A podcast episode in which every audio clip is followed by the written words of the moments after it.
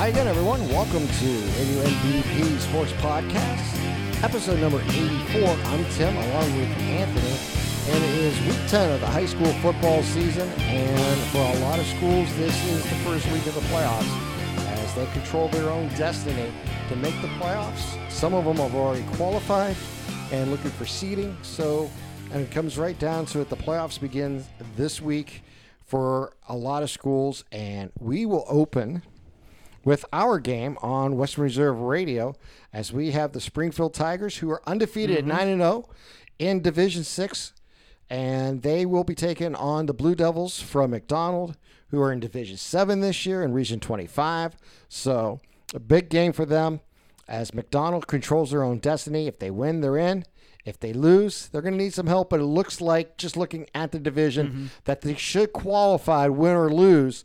It's just a seeding of where they may be uh, for those uh, top eight spots in Region 25. And by the way, Warren Kennedy is in the same scenario. They're looking to win and secure a playoff spot and also have an opportunity to get a better seating uh, with a win going forward and maybe some help. So that's where we begin the the this podcast. And uh, let me bring in my partner, Anthony. Yeah, this is uh, this is already week ten. It's amazing uh, that it's already here. We said back in August when we were uh, previewing this high school football season that these are the fastest ten weeks of the year, and here we are. Um, big, big, big week uh, for every Valley team. Even if you're not in the playoff hunt, most of them have uh, rivalry games, so it's meaningful for them, the communities. But our game tomorrow night, Springfield trying to cap off perfection. Uh, Springfield led by the Brungards uh, at quarterback and offensive coordinator Mark, the former head coach at Poland. Uh, so they're no, they're uh, they're very Well yeah. Yes, they're very uh, very well versed in success. Um, and McDonald coming in at six and three, like you touched on, Tim. A win they're guaranteed in. Loss and some help probably should be enough to hang on in the A spot, I believe. Um, we all know Springfield, they're high powered offense. They've, they've been that way for years. I like to throw a ball around a lot. McDonald, on the other hand, used to be grinded out in a phone booth in the uh, The wing T type wing offense. T triple option attack. Now, Dan Williams wants to spread it out and go shotgun primarily. So it's going to be a lot of fun tomorrow night. Uh, the old grass field, not many of them have grass fields. Something about playoff football and grass fields in Ohio, Tim. It just it, it gets the juices flowing, doesn't it? Yeah, it's going to be uh, unique. Uh, we've had, I think, just about every game Yeah. Mm-hmm. this year on field turf, and this will be a natural uh, grass scenario. So, and it's raining outside. Might be a little wet there tomorrow, huh? You know, the season begins. Everyone's in shorts outside, enjoying the sun, as the sun is out till almost nine o'clock at night. And ten weeks later, the sun is down by five, and we're have snow in the forecast. It is amazing how fast it turns around in high school football season. And if you're going to the game, dress warm, be prepared for bad weather, enjoy the game because it's going to be an exciting game because these two schools know each other very well, play the same conference. They this is a huge, huge game for each team uh, for the pride level. And you know, Springfield came in this season uh, really looking to prove themselves after last year going nine and one and missing the playoffs. Yes. This year, uh, they're nine and zero and have already clinched. They have the number one seed right now in Region 21 in Division Six, so they want to hang on to that and not only just secure. They already have the home field secured, but they want the top seed going into the playoffs, and that will be a huge bonus for them too. So, a big game. It should be a lot of fun. But yeah, as you mentioned, Dan Williams used to run the the wing T, now runs the spread offense. They still run the ball Yep. primarily out of it. It's just instead of huddling power up, spread, yeah. Instead of huddling up on each play, they just call it from the line of scrimmage and you know line up in a certain formation and maybe have small huddles once in a while. So I'm looking forward to it.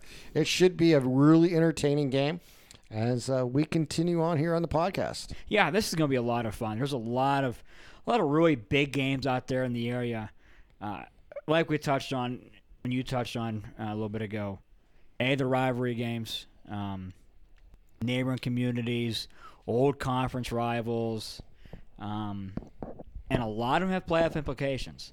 You know, Springfield McDonald, winning your in, or you know, winning your number one seed, and you have a home game. Um, Mooney Harding, Mooney Fitch, all right, Yes. Fitch. Uh, uh, Canfield Boardman, another game we're going to keep an eye on. There's a lot of games out there. Um, We're gonna go through each region here and and talk about the ones that affect the we, valley. uh, Let me let's go to Region 21 in Division Six. Springfield, as we mentioned, clinched the home game. They have the number one seed. They're nine and zero. Obviously, taking on McDonald on Friday night. So that's a very important game for both schools going forward. Southern uh, from Salineville is at number six. They control their own destiny. And Brookfield at number eight control their own destiny. And Columbiana is at number seven. And basically, if these three teams win, they're probably in. West Reserve has a chance. It's going to come down to West Reserve and Columbiana uh, for that that last clinch spot. Right now, I, uh, uh, Southern control their own destiny, and they have Leetonia, who's six and three. So, obviously, uh, a game that they should win, and a points game for for Southern, uh, taking on Division Seven uh, Leetonia. So, a big game for both those schools going forward, and Columbiana uh, takes on, unfortunately, yeah. uh, winless East Palestine in Division Six. It appears- so. It's just first level points available for them, and whatever second level points they gather from their own schedule throughout the season. So a tough, tough break there for They're the going to need some win and a lot of help, probably. It, uh, They're going to need Western Reserve to lose. Yeah. Oh, yeah. They, Uh, Western Reserve takes on Mineral Ridge, four and five. and they're five and four. Five and four? So they're going to be big Rams fans uh, this coming week, and uh, I think Western Reserve will probably get in. Columbiana might might miss it seven might just miss it. Yeah, I think those two are the two teams that may flip uh, their scenarios. We'll have to wait and see, you know, how this all goes out. Southern and Brookfield should both with wins. Well, they're guaranteed in. Champion is going to be a spoiler. Yep. Uh, Champion takes on Brookfield, and that it will be a huge game for both teams. As Canfield, or excuse me, Champion is in Division Five in Region 17, and that Champion comes in. Let's see. Number ten at seven and Yes, two. there it is. The number ten. It's at seven and two. So huge game for Champion. They want to. They want to keep their playoff hopes alive. They have they to win. should be in. It looks like. If I can break it down, if if they beat Brookfield tomorrow, they should be in. I imagine it's going to be a huge boost to them. And yes, because if they win, if they get max win out, according to Joe Eitel, they can get 15, almost 16 Mm-hmm. points on average. Their minimum win out is 14.5. Their minimum loss out is 10.7. Their maximum loss out is 11.8. This is all according to Joe Eitel. So, yes, uh, Champion has a chance still to make the playoffs. They need a win. Yep. And they're going to need some help. Simple as that. Uh, South Range, here's a game that is going to play a big role in this region. They take on Hubbard 6 and 3. Uh, Hubbard is playing, so South Range is playing up as they're going to be doing all season long Yep. in that conference. Uh, Hubbard comes in at six and three, so they can get first level points from the Division Four team eh, with a big victory, and that will move them up. If they lose, their max loss out is sixteen point three. Their max or their minimum loss out, according to Joe Eitel, is 14.25 and they're seven or eighth if they can hang on to that spot. So they like i said control their own destiny but the other teams are right on the verge right around that same numbers including champion who could sneak in and, and steal that spot away. So that's going to be good. You know it's going to be really important for them. Whoever makes it gets to play kirtland. Yeah. so it will be a interesting thing that i mean top four teams coming into this region are some of the the more story schools of Division Five. You got Kirtland, you got Garfield, you got Manchester and Bellaire. All Yep. of them playoff. All of them have huge histories in the Ohio High School Athletics Association playoffs. So it's going to be interesting. South Range has their own uh, history, so that is going to be a big, big game for those uh, those teams going forward. Yeah, it's uh, looking like right now, uh, South Range or Champion, whatever team uh, qualifies, because it's going to be tough, I think, for both to make it. Um, however, if they do, great for our area. Uh, the the the winner of the playoff spot between those two teams probably more than like will have to see Kirtland. Um, and that's become the Kirtland Regional the last couple years. It seems like Ursuline handed over to Kirtland um, in Division Five, Region 17. Um, and we all know the tall task that would be for any team to face Kirtland at Kirtland. Uh, but what a job that Champion has done in just two years, turning that com- that whole program around. 0 10 a couple years ago, with a lot of negative emotion swirling the program. You know, their coach leaves midway through the year, just a bad taste in their mouth. Um, and we had them week one last year, Tim, at JFK, and we could just we could see something was a little different about them. Um, and obviously, it would it turn out to be true. They're seven and two now this year, fighting for a playoff spot.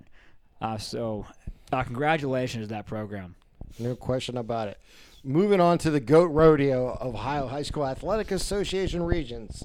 It's Region 13 in Division 4. The greatest region of them all. It has the most impact on the Valley, and it has some of the best story teams as we go forward. Cardinal Mooney Cardinals come in at number 10 at 4 and 5 with an 8.7371 average. Their max out is a 12.69. Their minimum win out is a 12.12. Their minimum or their maximum lose out is a 9.62 and minimum lose out is a 9.05. The lose outs they probably will not make it. Simple No. as that. The win outs they have a chance with some help. It's it's that simple. They're not out of this. It is a it will take a lot for them to get in. I just not sure they'll make it. They're going to need some other teams to fall and they're going to need some help. I mean, I'm just looking at some of the numbers. The team that has the potential to fall out and be replaced by Cardinal Mooney is none other than. Girard. Or excuse me, Girard? Struthers. Struthers? Yeah, looking at the numbers, Struthers is the only one they can replace. And Struthers, unfortunately, They had a tough loss last week, didn't well, they? Well, more than more importantly, yes, they lost to South Range, which was a big loss to them. However, this week they have Poland. And Poland's playing some of the best football in the area. Now let's go to this region, top eight. The top four teams have clinched a home game, or top three have clinched a home game. Top four have clinched a playoff spot. The Perry Pirates, nine and zero, traditionally top on this region for the last few years. Uh, they are at twenty four point one five. Winterville's Indian Creek is at twenty point four four and Poland Seminary is at 20.43. All three have clinched home games. Now it's just a matter of seeding, of how that will go. Probably Perry will hold on to the number one. Indian Creek and Poland could switch positions uh, under circum scenarios. Cali- Cuyahoga Valley Christian Academy has clinched a playoff spot there at 18.02. Hubbard controls their own destiny. Hubbard takes on South Range. That's why that game is huge. Both teams control their own destiny. The winner is going to have a huge advantage going forward. So Hubbard uh, and South Range game has big incomple- incompletions or has big Implications. implications. Excuse me. Has big implications for both schools going forward. Girard sits at number eight. They're at 10.70. Their max win out is 16.35. Their min win out is 14.5. Their max lose out is 12.7. And their minimum lose out is 10.85. And they take on Niles McKinley. So they have some points available if they can win that game against Niles going forward. So a big important game there um, for Girard sitting at number eight, trying to secure a playoff spot. Salem comes in at seven and two. They are at number six in the region with a 12.93, and they have similar wins out as the rest of them, but they do not control their own destiny. So that is a team uh, who m- takes on West Branch. They're not going to get a lot of first, first or secondary points in that win alone. So they're going to need some help from their schedule going forward. Uh, they may fall to number eight. They may fall out of the top eight. Uh, but that Hubbard South Range game will have a big implication on them going forward as uh, we pay attention to that. But the region is just loaded. As I mentioned before, your top four Perry, Indian Creek, Poland, and Cuyahoga Valley Christian Academy all clinch playoff spots. Top three mentioned have home games. Hubbard, Struthers control their own destiny. Salem and Girard are the next two up with opportunities to secure a playoff with a win and uh, some help going forward from their schedule. West Geauga on the outside looking in at number nine. Cardinal Mooney at number 10. Both of them have to win and to get some help. Now, Mooney gets a lot of help for Yes. one reason only. They take on a Division two school in Austintown. So if they can beat the Falcons, who have four wins this year, and that will go a long way in this division because you're playing up two divisions there. You're Yep. going from Division Four to Division Two. So level one points will be big for Mooney, and may be just enough to secure a playoff spot. It's a it's a really outside shot. It's a tall task, but they need a lot of things to go their way. We'll see what happens. I won't count them out, but I'm not counting them close to in. How's that sound? to be in the spot of having a chance still that's all every valley coach can ask for really i think you i think if you ask most valley coaches that are in the hunt um, like a pj fecko and you know because this is, the schedule of Cardinal Mooney to play this year is ridiculous we had to think of as akron hoban and um, you know Well, the bottom line is they've won X still amount of games and they've lost just as many. And those losses, like last week to Ursuline, are That big was a gut losses. punch, yeah, yep. those are tough losses to to absorb going forward in the playoffs. Those are just situations where sometimes it doesn't, you know, you don't overcome those type Nope. of losses. We'll just have to wait and see. They have an opportunity. All they can do is play the game, win, Yep. and wait and see if their schedule is strong enough mm-hmm. to move up, meaning they get some help along the way. All right. Region 9 in Division 3 as we go backwards through the regions. Mm-hmm. But this one here has implications for one team only from the Valley. Yes. And that is a team we've seen a couple times here in the last month. And the Canfield Cardinals, they are at number 10 with a 16.2111 average. If they get their max win out, they get to 21.25. Their minimum win out is 18.05. When you look at those numbers, it is potentially there, but not going to be not it's looking not, great It's not lo- looking great at all. I mean, they Ravenna is at nine, so they are in the same situation, meaning they need a lot of help. Dover, canfield lost to 38-33 in week here's the two thing: Dover plays New Philadelphia. Mm. is nine and zero. yep So if Dover loses to New Philadelphia, who's number one in the region, that may open the door for someone like Ravenna and Canfield to move up, or even Marlington to move up to have an opportunity to get that number eight spot. St. Vincent, St. Mary's, they have Ursuline. They're going to get some help there, not a lot. And Steubenville is an interesting, interesting scenario too. They play Linsly from West Virginia. They're seven and two. They're equal to a Division Six school, so they're playing down. Mm-hmm. So it's not going to be a huge level one points, and probably not hu- any big help than division level two points. So it's going to be interesting to see how that uh, shakes out for them. The good news for for Steubenville is their max. If they win that ball game, they're, They're in. in. If they lose that ball game, gonna they're probably in. If they lose and have max loss out, that's where they can run into trouble. And that's probably a very much of a long Mm-hmm. shot for it to happen. But they do not control. Uh, they do control their own destiny. So chances are, with a win, they're in. Steubenville. And chances are, with a loss, they're probably still in, unless they have, unfortunately, everything go against them. Big Red is looking at potentially a Week 11 rematch against New Philadelphia, who beat them 28-21 in the middle of the regular season. So, uh, Steubenville looking good right now. A loss makes things really dicey for them.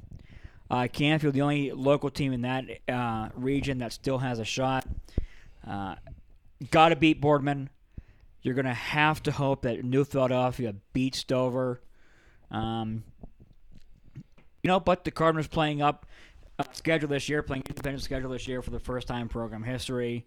Um, had a couple bad losses, a couple injuries here and there to keep players. Uh, but the Cardinals again are sitting there six and three. They got a shot, and they win and just look If you're in week 10, may. all you want is an opportunity. They have an opportunity. It may be a small opportunity. It's probably not a high opportunity, but they are still mathematically alive. So they just need some things to go their way. Simple as that. And they need is- to win and then just wait and see what happens. They need help. But yeah, they have a chance to, to maybe sneak into that number eight spot. It's just they're going to need a lot of things to go their way And- going forward. As simple as that. Yeah, and you know we've had the privilege of talking to Coach Pavlansky off and on during the whole season, and you know I think if you talk to him right now and said how you feeling about your team this year, I think I think he's feeling really good. You know, uh, not knowing what you're getting into, playing an independent schedule, and all that, uh, you still have a shot going into Week Ten, like you touched on, Tim. Uh, win and take care of your business first, and see the chips fall where they may. Um, you know, but if this is a down year for Canfield at seven and three, and you don't make the playoffs, considering where they've been the last couple years of being in the regional finals, I think they're going to be okay. That's you know they've had a heck of a season. Um, it's going to go down as a successful season Oh, for yes. them. And like I said, they're just going to need some help going forward. As simple as that. They Boy, have that to beat pull- Boardman, and they need some help. Playing Boardman tomorrow, Tim, might come back to help them more than if they were to play Poland tomorrow because of the uh, Division Two points that they'd get from playing Boardman and beating Boardman instead of Poland. It's there's no di- But there's no there's no doubt. Anytime you play a higher division, it helps you more in in level one points. So anytime you play down Mm-hmm. in like for example, hypothetically, let's say they weren't playing a Division two, but they were playing a Division six. Mm-hmm. Yes. that would not help them as No. much. Uh, that's why anytime you're playing up and you win, it's huge. Yep. Because you're going to get those type of level points on first and second levels, and that's how the points are made. Yep. Uh, as simple as that. Second level points are the wins your opponents that you defeated earned throughout the season and who they defeated. So it's, it's a little complicated. It's not that important. All you have to know is any any team that you defeat, you get first level points from for that win, and then you get second level points for every win that they earn the rest of the season. And that's really what it comes down to. And I'm glad we're not doing the math on that. yeah, we'll let Joe Eitel do that. Yeah, yeah. He's been doing it for years and doing a fantastic we'll be, uh, job. So we'll be uh, refreshing uh, his yeah, joeeitel.com. Simple as that. I mean, that's where we everybody uses, and uh, even the Ohio High School Athletic Association Yes. is now associated with Joe Eitel. So it tells you everything you need to know. Um, in Region Five and Division Two, the last division that matters to our valley. Warren Harding sits at number seven with a 13.2172 average. They can move up to an 18.44 with a max win out, with a max loss out or win out, a minimum win out, excuse me, is a 16.12.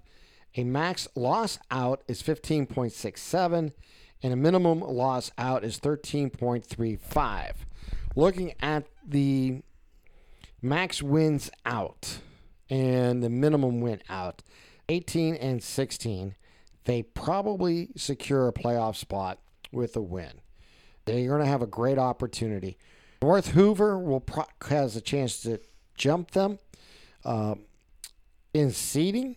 So that will be uh, obviously if they win they're going to jump warren harding. Harding will fall from seven to eight but chances will be in. And alliance is sitting there with an opportunity to play spoiler. And we'll just they can have a max win out at 18.85 and minimum win out at 18. So it is right on the verge for those three teams, you know, for that seventh and eighth spot. And we'll just have to wait to see. South from Willoughby, they're in the same boat as Warren Harding. So the six, seven, and eight spot, the last three spots, there's about five teams competing for those spots. Harding wins, they're probably in. Yes. Simple as that. Yes. Harding takes on Howland four and five, a Division three school. So they're playing down, points, yep. but they're going to get some points out of that with a win. So eh, I do believe Harding should make the playoffs. If they do, congratulations! You get to play Washington, uh, Massillon, Washington, uh, who you lost earlier in the season, like forty-nine to Seven, seven. yeah. yeah. So, But hey, at least you're in, though. But again, that's all you can ask for is an opportunity to be in the tournament. Yeah. So that's how the breakdown, real quickly, of all the regions going forward. It should be a lot of fun uh, tomorrow night. And uh, again, I encourage you all, uh, as you listen to this uh, Friday, do tune into Western Reserve Radio, westernreserveradio.com, 365 app, uh, the TuneIn app. Mm-hmm. Love the On TuneIn app. Alexa, if you have the TuneIn app, just say, Alexa, play radio station, Western Reserve Radio. It'll pop right up. So uh, just uh, tune in and listen as we have the game between Springfield and McDonald. But that is how the high school football season winds down in week number 10. Yes. As I said, you start the season in shorts, you end the season in winter coats, and getting ready for the playoffs. So, uh, the fastest 10 weeks of the year. I'm gonna have to find my winter coat. I'm gonna have to find it because it's gonna be pretty chilly tomorrow night. Parks.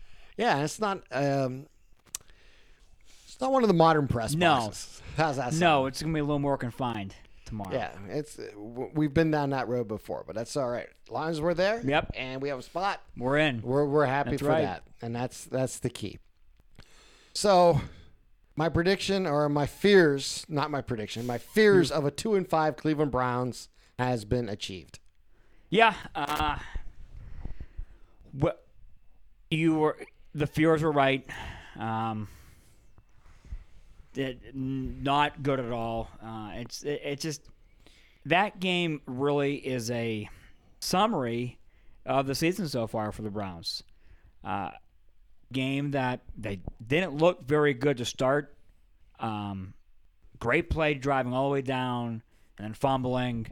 Um, you know, Three turnovers on three plays. Let me say it this way: three turnovers on three plays. You're is gonna do that, you lose unacceptable every for game. any team. And anytime you do that and fall behind seventeen nothing in the first quarter, you're going to lose. Simple as that. especially Uh, playing those guys there. Yeah, especially playing number one team in the NFL. Simple as that. And But- Mm-hmm. they did play well the rest of the game. I'll give them credit there. The bottom line is, it doesn't matter how well you played after the fact. Of You're a two and five football team. You cannot make those type of mistakes. We talked about that in the previous podcast for why YSU needs to play a perfect game. I said the Browns needed to play a perfect game to get the upset, And they did far from and they that. did not do it. They didn't come close to that. And the Browns, unfortunately, are reminding me of the past Browns, and we'll have to just see how far this team will go forward. They have a chance to have a get right game this week with the Broncos in Denver, though, so it's not going to be easy. They have to travel to Denver, and the the weather's not going to be great. I know Denver's had his struggles, but they're also, I believe, now with two wins. Yes. So we've got two two and five teams basically playing each other. It's going to be a, a get right victory for both teams. This is a huge game for both teams going forward to build on the season. You don't want to be with six or seven losses this time of the year. You don't want to be two and six after eight games. Simple as that. I don't care who you are. Well, if Miami and Cincinnati and Washington can figure out how to win a couple games, we could be in, in contention for the number one draft pick, and we can draft Chase Young, and we can trade Von Miller and get a ton of capital. And but the problem's not, and I'm not going to go into it all tonight. I just it's um the problem is in the front office. We all know who he is, and we're just going to leave it at that. Mark Schlereth has already come out and said he's not fixing it anytime soon. So, Hey, number seven runs runs the team. Simple as that. yeah. Yeah. Um, and give him credit where credit is due. And I say this sincerely.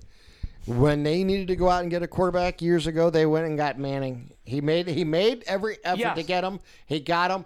They went to the top of the of the He NFL. got DeMarcus Ware. He They- gotta keep they- Talib. He Well, got- my yeah. point is they they contended for championships. yeah, so Since that- Manning's retired, they've been unable to do what the Cleveland Browns have been unable to do for 20 years Find a find a quarterback. quarterback. This is a quarterback driven league. And that's where the Browns are at coming into this game. You have an aging quarterback who is probably past his prime and there's time to move on from. hopefully he's And, done. and Flacco. And the Browns have a young quarterback who hasn't found his rhythm and hasn't found his his uh, mantle yet and needs to find it this week. As simple as that. I, I, I you can't turn over the ball 12 times. I don't care if it's off of a receiver's Yep. hand. I don't care if it's behind him. The bottom line, those are turnovers. Yep. If you're doing a shuffle pass and the guy's right in front of you wearing a different uniform and you shuffle it to him, Don't throw it to him. don't throw it to him. Take the sack. Oh, those bring bad memories. You know, Tim. my point is, no matter who you are, you have to play at, a, uh, at an elite level to win the NFL. And the Browns have yet to show they've played one game at an elite level against Baltimore Yep. on the road. They have to play a quality game. They have to play a mistake-free game. They can't have lead the league in, in penalties. They had 13 penalties last week against the number one team in the NFL. You can't do that No. and win. and I've You heard, can't do that and win turning the ball over three times. You can't do that and win with an offensive design that can't get the ball to your best Yep. players. yeah, If you, yeah, they ran Chubb, and Chubb had a good statistical game. Yes, he fumbled the ball twice. Yep. And those, and a one was a freak Cleveland Brown type play where Yep. your own player kicks the ball out of his hands.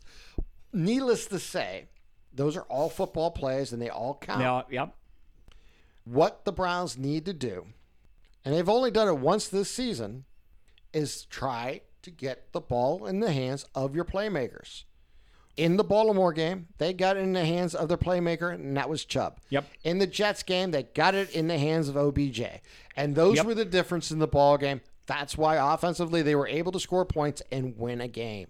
Since those games, the Browns have been unable to find a way to get the ball to their playmakers.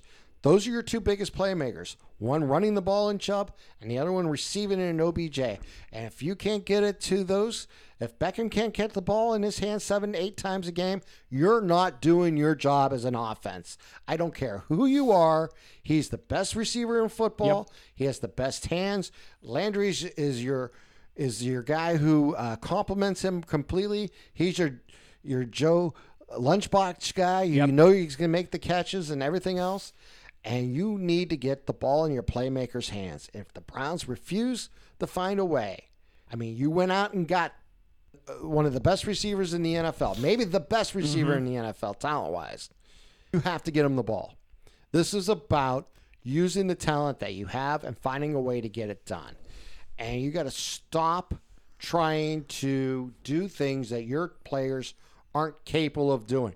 Get them in situations that make sense. How, know what play you need to run when it's third and five, third and six, third and seven to get a first down. It's not worrying about going 25. You- You'll open up that 25 yard route for that touchdown and the mm-hmm. big play down the road by connecting and making plays on third down and five, six, and seven and moving the sticks. Until they do that consistently, this team cannot win consistently. And I don't care what they tell you, what any of the the front office or the coaching staff or the players say. It's about execution and doing your job. And this offense, run by Todd Monken and run by Kitchen, has to get the ball in the hands of their playmakers. And they're going to have to trust this offensive line, good or bad. And they're going to have to get Mayfield in rhythm. He has not been in rhythm all year. Last season he was in rhythm. He was making good Yep. throws. He was making good throws in the preseason. Yes. But since then, there's not been a rhythm to this team, and they have to get it. The only times I've ever seen rhythm with this team is when they've gone into a two minute offense, or Hurry hurry up, up, yep. offense. They have rhythm. They need to have get in and out of plays quickly and make good decisions. And oh my God, I'm going to blow the mind away. RPO, RPO, RPO, and more RPO because that is what he does, Does best, best. yep. And that's what your running back knows how to do best. And that's how your receivers are going to react best. Just play a lot of different scenarios of RPO ball, and you can do it. Hell, that's what the Eagles did, and they won a freaking Super Bowl. Yep. It's not going to happen. But say by the off chance it does, and the Broncos beat the Browns, is Freddie Kitchens still the head coach Monday? Freddie Kitchen has to be the coach the rest of the year. There's no one to take over. You can hire Todd. Who? Todd Monken. Oh God. There's nobody to take over this. That's the problem with this coaching staff. Okay, last year you had multiple player, multiple people who were in position to take over this team when Hue Jackson failed. You had the defensive coordinator who ended up when Williams taking the, the job. You had at the beginning of the season, everyone thought Haley was going to be that guy who take over, but Haley failed, and the whole scenario. You had even your quarterback coach, uh, Zephadil, who was a good quarterback coach, Yep. and it was a Hue Jackson guy. Unfortunately, you didn't retain him, and you have a new d- quarterback coach, you have a new offensive coordinator, and you have Freddie Kitchen, who called plays for eight games in his entire life as your head coach now, calling plays. So you can see the deficiency this team has going forward. They put a lot of faith in people to achieve the next level who not necessarily yet. ever shown their ability to do that at that level in the coaching staff. So I don't know where they go from here. But you can't firing Kitchen does you no good in week 9 or 10 or 11 or 12. If you do it week 15, you're just telling the whole world you want to start over. Yep. And if you do that, go get Myers. Just go get Urban Myers, bring him in here and let him run your team. You know, uh, go get yourself a legitimate coach. I don't care where, but who has knows what he wants to do and how he wants to run his offense or defense and play a style of football. When the Browns hired Kitchen, they knew what they were getting an inexperienced mm-hmm. person who's never been an offensive coordinator in his life, other than the eight games at the end of last season, and was never a head coach at any level. So the learning curve is high, and unfortunately, you don't have that opportunity to have a learning curve in the NFL any longer. You have to come in and perform. Will he perform to the level that's necessary this season? We'll have to wait and see. At the end of the season, would I be shocked if they moved on if this season is a four or five, six win season? No. You, you this is about winning in the NFL, and um, for Kitchen, it's about understanding game flow and game situation. I'm, he is just so far looks unprepared to be a head coach. He's made bad decisions. He's made ridiculous plays. Uh, it's just you know, if you're a good team, you don't take a five yard penalty to save a timeout, simply because it's fourth and eleven. Yeah, for, your chance of Fourth and fourth 11, is- you're not. Your chances of converting fourth and 11 are slim. Your chances of converting fourth and 16 are Zero. absolutely zero. So, especially the way your team has been performing against the number one defense in the league. That was the this the amateur hour has to be over in Cleveland. amateur.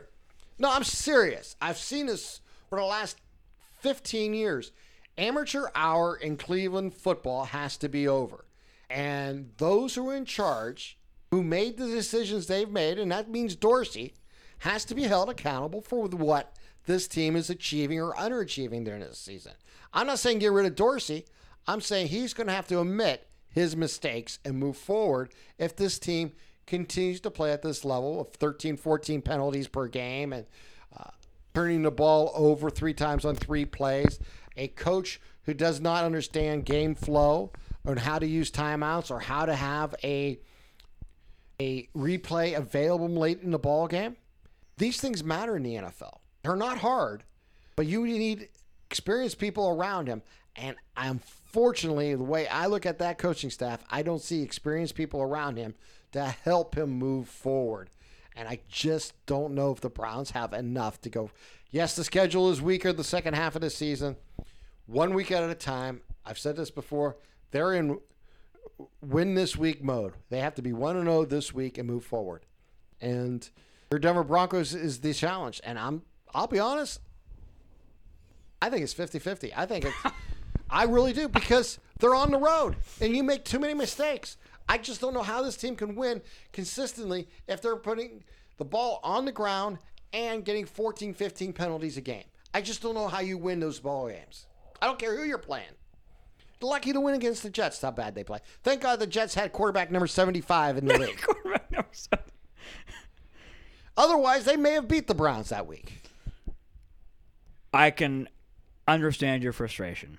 I can understand Browns fans' frustrations because it's inexcusable to be two and five with the amount of talent you have on the football team, making the same stupid mistakes that you've been seeing for 15, 20 years. I can understand that. Um, I guess I'm kind of. I just. It, it's whatever at this point. I expect to stink. Um, look, it stinks losing, but every time last week against the Colts or the chart or the the Jaguars, the Bears, and you know something stupid goes wrong and you lose the game, I, I sit there and think to myself, "Well, this team's really bad." And then I also think to myself, "I've seen three Super Bowl titles, so I'm trying to think the bigger picture. Like I've seen them win three Super Bowls. Most fan bases, yours included, would kill to have three playoff appearances. You know, so I don't think the Broncos are in the game past the first quarter Sunday. There's no way. There's absolutely no way unless this team decides to sh- start showing start showing some aggressiveness. Period. And, What the and Phil Broncos Lindsay won't play. right as you as a Bronco fan should understand, and I think you do, is you know what level it takes to win in the NFL. Yes. and you see your team underachieving at that level, not mm-hmm. not nearly at the level they need to be to be successful. The Browns have been terminally ill for 20 years. They've had one 10 win season in the last 15 years. They made one playoffs, and that was what 2004. Two then three or four. Yeah. Yeah, three or four, whatever it was. I can't remember. But they were nine and seven. Yeah, they've they had two in, yeah. winning seasons basically since they've come back. It's just time for this organization to recognize need to be successful and put people in positions to be successful. And that's what it comes down to. I'm just not sure this season they have all the pieces. I think it was a big ask hiring Kitchen to be this guy, taking Mayfield to the next level and taking your team to the playoffs. Who, as a person, maybe two to four years before his ability Catches is to up, be yeah. a head coach. You're asking a big ass from someone who's never been in this position before to lead a, a, a team. And you could understand. And you can see the frustration on him Oh yeah. in the last three weeks, four weeks. going- Everybody's frustrated there. You can, you know, Kitchens and Mayfield and Beckham and Landry. You can all tell the frustrations there. That's the mental part of this game will beat you as much as the physical part Yep. of this game. So that's my concern going forward. Do you have a strong enough guy to lead this team through the valleys? And this has been a huge valley, the two and five start. Losing to Tennessee at the beginning of the season, I said it was going to be a huge loss because now you're on an uphill battle Mm-hmm. going forward. If you were three and four, you feel a hell of a lot better than you do two and five. Yep. And you know, if you were you had a potential to maybe even have a winning first yeah. half of the season. Now you're guaranteed a losing first half, and the best you can be is three and five moving forward. And potentially, and I still say this because it's on the road in Denver, I still think Denver has a chance to win it. We'll just have to wait and see. Now, let's talk about the fun thing that happened yesterday Yes. in the World Series. Wow, what a game! I will admit I fell asleep at 9:15, so I didn't see most of it. Um, but if we uh, flash back to about a month or so ago when we were talking about the playoffs, I picked these two teams to be in the World Series. Uh, however, I picked the Astros to win in six, like most people picked the Astros in the series. Um, boy, Max Scherzer special, and I know you said he's your favorite pitcher to watch outside of a Cleveland Indian.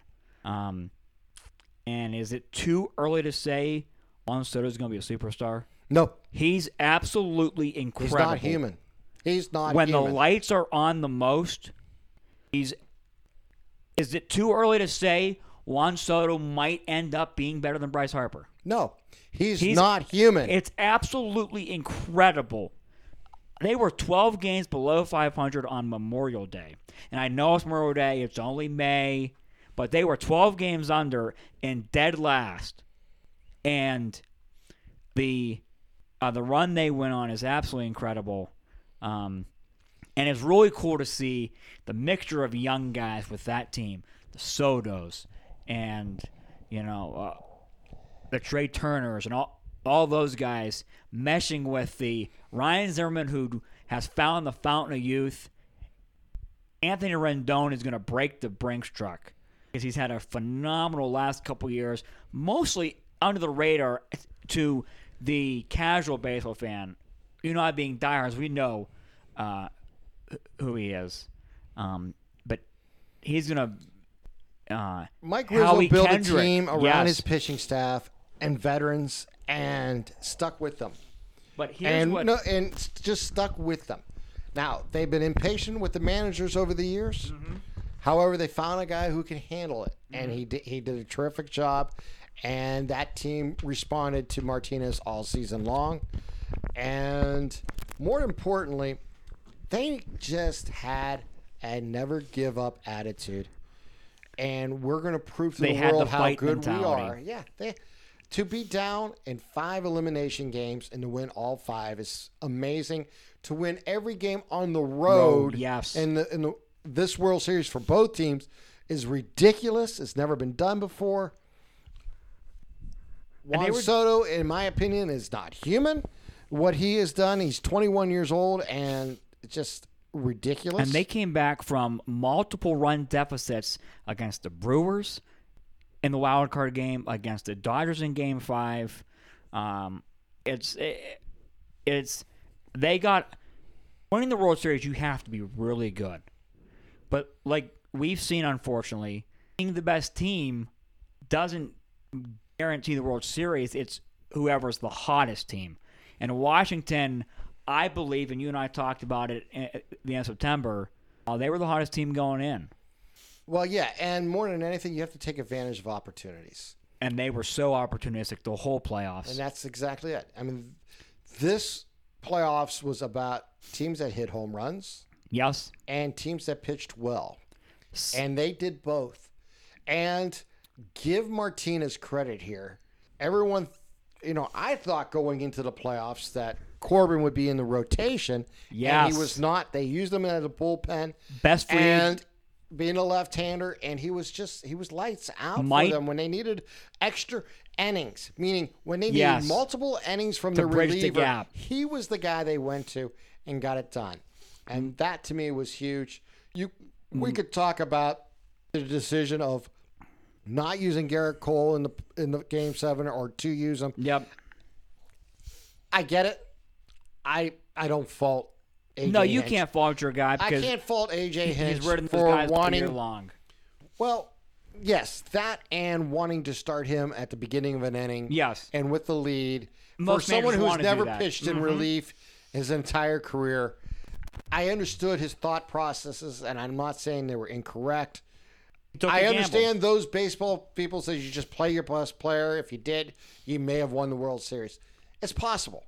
But I'll be honest, I don't think it would have happened because this, if there is teams of destinies, as you mentioned, Yeah. a hot team, that Washington Nationals was that type Yep. of team this year. And, you know, as an Indian fan, we've seen the last week of the season how opportunistic they were Yes. and how well they played and how they took advantage of all opportunities.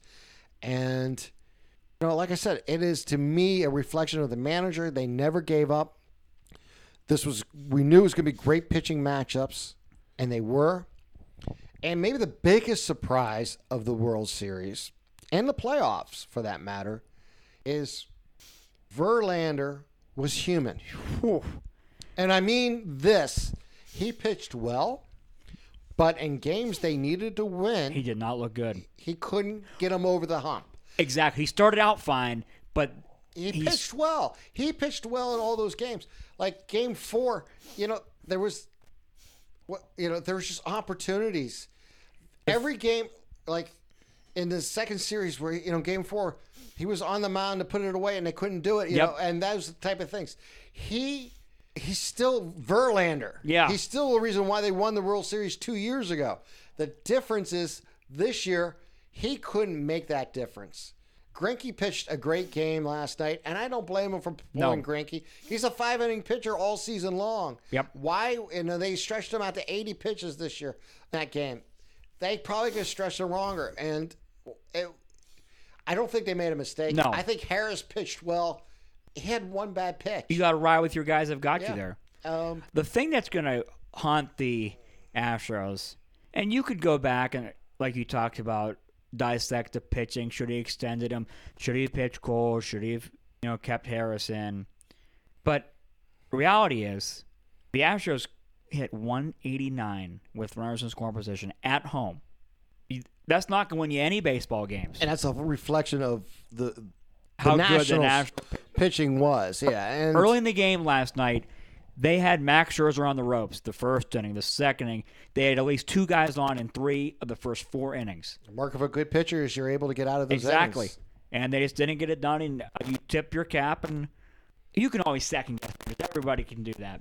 That's what makes sports fun. But I think at the end, at the end of the day, you tip your cap, saying, you know what, Max Scherzer was better than us. Well, if you told me that every road team would win a game in the World Series, I'd say you're completely nuts. That's what it what happened. Yeah. Um, Strasburg, unbelievable Wow. game six. Holy what what a way to dominate. What a way to What a whole postseason he had. you know.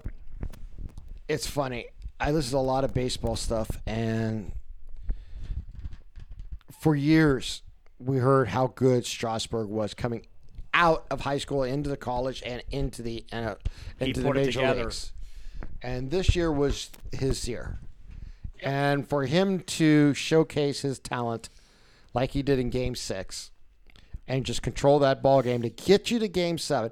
It reminds me of back and this is just strategy wise and it, and it worked to perfection for the the nationals when you're in i'm going to break it down to a high school tournament Yes. in baseball you throw your best pitcher Yes. the game before the finals You have before to you get can there. play in the finals Yes. Yeah, the and that kind of what Martinez set up his pitching staff. Now, grant you have Max, Max Scherzer, Scherzer, yeah.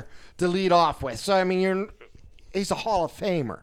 But the hotter pitcher But uh, the better pitcher of the two this Yes. year was Strasburg. Yep. And what he did in the games that he pitched were just so important to this club. I mean, obviously they won the first the first two games in Houston and and your two top pitchers in Scherzer Yep. and Strasburg did exactly what they had to do, go on the road and win. They came home, they lost 3 in a row and give Gerrit Cole all the credit for game 5. He did exact same thing. Yep. They needed that win. He got it done. They come back to Houston, and all the pressure's on the the Nats to win. Yep. And Strasburg goes out there and it was just lights out, and just and a combination of Juan Soto and others, uh, Hendricks. I mean, there was a lot of lot of involvement in Mm-hmm. that game, in both games, but it just it fell their way, and they Yep. they deserved the win, and I was happy for them to win. I was one. I as we talked last week, I said the Nats in seven. I never thought it would be all four in, in wins in Not Houston, yeah. but uh, you know that's the way it went, and uh, That's another makes, good baseball season down. And what makes baseball so fun, isn't it? oh yeah, You never and really know. I think this is what you and I were discussing all season long. Where I kept saying, I don't care if we win the wild card, and it's a one game Yep. playoff. Get me into the playoffs.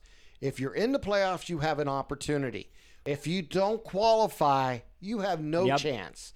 So if someone ever says, I never want to win, Win the wild wild card because yep. it's a one game playoff, they're not looking at the big picture. Because there's been plenty of opportunities for teams that have been a wild card team To go on a run. all the way into the World Series and, And have an sometimes that's a win. benefit, Tim.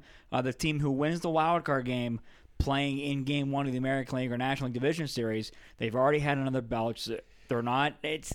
I know it's. It, it really comes down to how a team is made up and how much pitching they have. And this national And team had. for example, when the when the Giants did it a few years back, Mum, uh, Oh boy. Madison Mum, Bumgarner was just phenomenal. He was He the wasn't best human. pitcher. Yes, he was exactly unhuman. He was just unbelievable, and they rode his coattails. I think he threw almost thirty innings Yes. in, that, in, in the World Series. I mean, it's just phenomenal, uh, and that's what you need to do to win.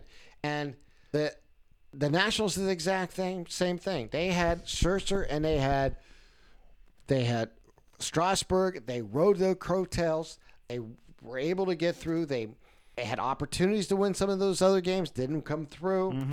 But they never gave up, and they knew they still had their aces in the hole. You know, when Str- maybe the best thing that ever happened to him was Matt Scherzer couldn't. I was yes, exactly. Because I- I mean, it was obviously they would rather have Scherzer three times in the World Series than, Than two, two. times. But Matt Scherzer on rest, even though he couldn't move his up, you know, his hand above his his shoulders, in the end, he was able to do what he needed to do, Mm-hmm. and they got the win. And you know, Juan So to me is just unhuman. Uh, like Rendon was just phenomenal, and Hendricks just uh, Howie Hendricks just Yep. absolutely uh, came up big. And every World Series needs a unsung hero, and that veteran came to play, and others. And it was great to see as an Indian fan. Yes. I was Yeah, going to mention there's. Yep. there was plenty of ex-Indians on both sides of the field. Uh, Joe Smith. Yep. Uh, obviously Brantley for Houston. Houston, and then you look at the, the Nationals with Yan Gomes. Yan Gomes and Asdrubal Cabrera, and you know it was just it was interesting to watch, and it was really cool. I, I liked the World Series. Kind of cool that it, It wasn't a great World Series. It was a great to have seven games. It was unique that all Yes. all the road teams won all seven games, which never happened in the World Series history. It reminds me of when the Twins won the World Series when all the Mm-hmm. home teams won the games in '87. So you know, crazy things happen, and but if you don't qualify for the playoffs, You have no don't chance. have no chance. The Indians are a perfect example of that. Could the Indians make a run this year to be in this World Series? The answer is yes, but they didn't qualify. Yeah, they won more games than they did the year before. They didn't Yep. qualify. They needed to get over that hump to win the wild card and have an opportunity. They didn't do it. And that's why their season ended at 162 and others went on. And the Nats are a perfect example of what can happen. That's why it's important. I don't care. It's not necessarily you're you're going to make moves to win the wild card. You want to qualify for the playoffs. If that's your in, you want it. That's my whole point. Yeah, just win and get in, and um, It's like the NCAA tournament: win and move on. Same scenario. Once Survive you're in in, advance. once you're in the playoff tournaments, uh, no matter what they are, it's win and move on. And the Nationals found a way to get it done, and it'll be a lot of. It's going to be a, a fun off season for them, and uh, Derek Cole is going to break the bank, or excuse me, Gerrit Cole is going to break the bank for. Uh, for Houston, I don't think he's going to stay there. No, I think I, uh, uh, I think that was written on the walls after the game. yes, Uh, when he had his, his thank you today to well, Houston. his no more than that. After the game was over, officially he's a free agent, Yes, and he met everyone know that because he did not wear a Houston hat. He wore his Boras hat, Yes. which is his agent's hat, and then says, "Do I need to talk to you because I'm really not a member of this team no longer?" So that tells you everything. yep, He's a, he's gone. he is a California angel. Mark my books. I've been saying that to people at work that it, that uh, you have been calling it for weeks now. He can team up with Joe Maddon and Mickey Callaway and Mike Trout, and oh boy, have some fun out there, huh? It's going to happen. I'll be shocked if it doesn't. Him and Mickey Callaway could be really special together. Yeah, we'll wait and see how it all works out. Anthony, we're just about out of time here. So, high school football Yeah. tomorrow night. Next week, we'll get together early. We'll talk about the playoffs, and uh, we'll we'll find out uh, about our uh, Broncos Browns matchup. Yeah, and uh, we might for the second time this year, and it's not by design. It's just just how things fall. We might talk about that that team in Columbus who's decent at football this year, they're okay. Right? They're okay. You know, part of me says just not talk about them. They'll continue yeah, to do yeah, well. exactly. We'll get into it. There's no question about it. We've been unintentionally avoiding the Buckeyes. Uh, they're really good, and it's going to be fun. They're not bad. they're not the bad. fun the fun is the fun part of the season has just begun. So it should be it should be a, a, a good run watching the Buckeyes. All right. For Anthony, I'm Tim. We'll talk to you next week right here on Radio MVP Sports.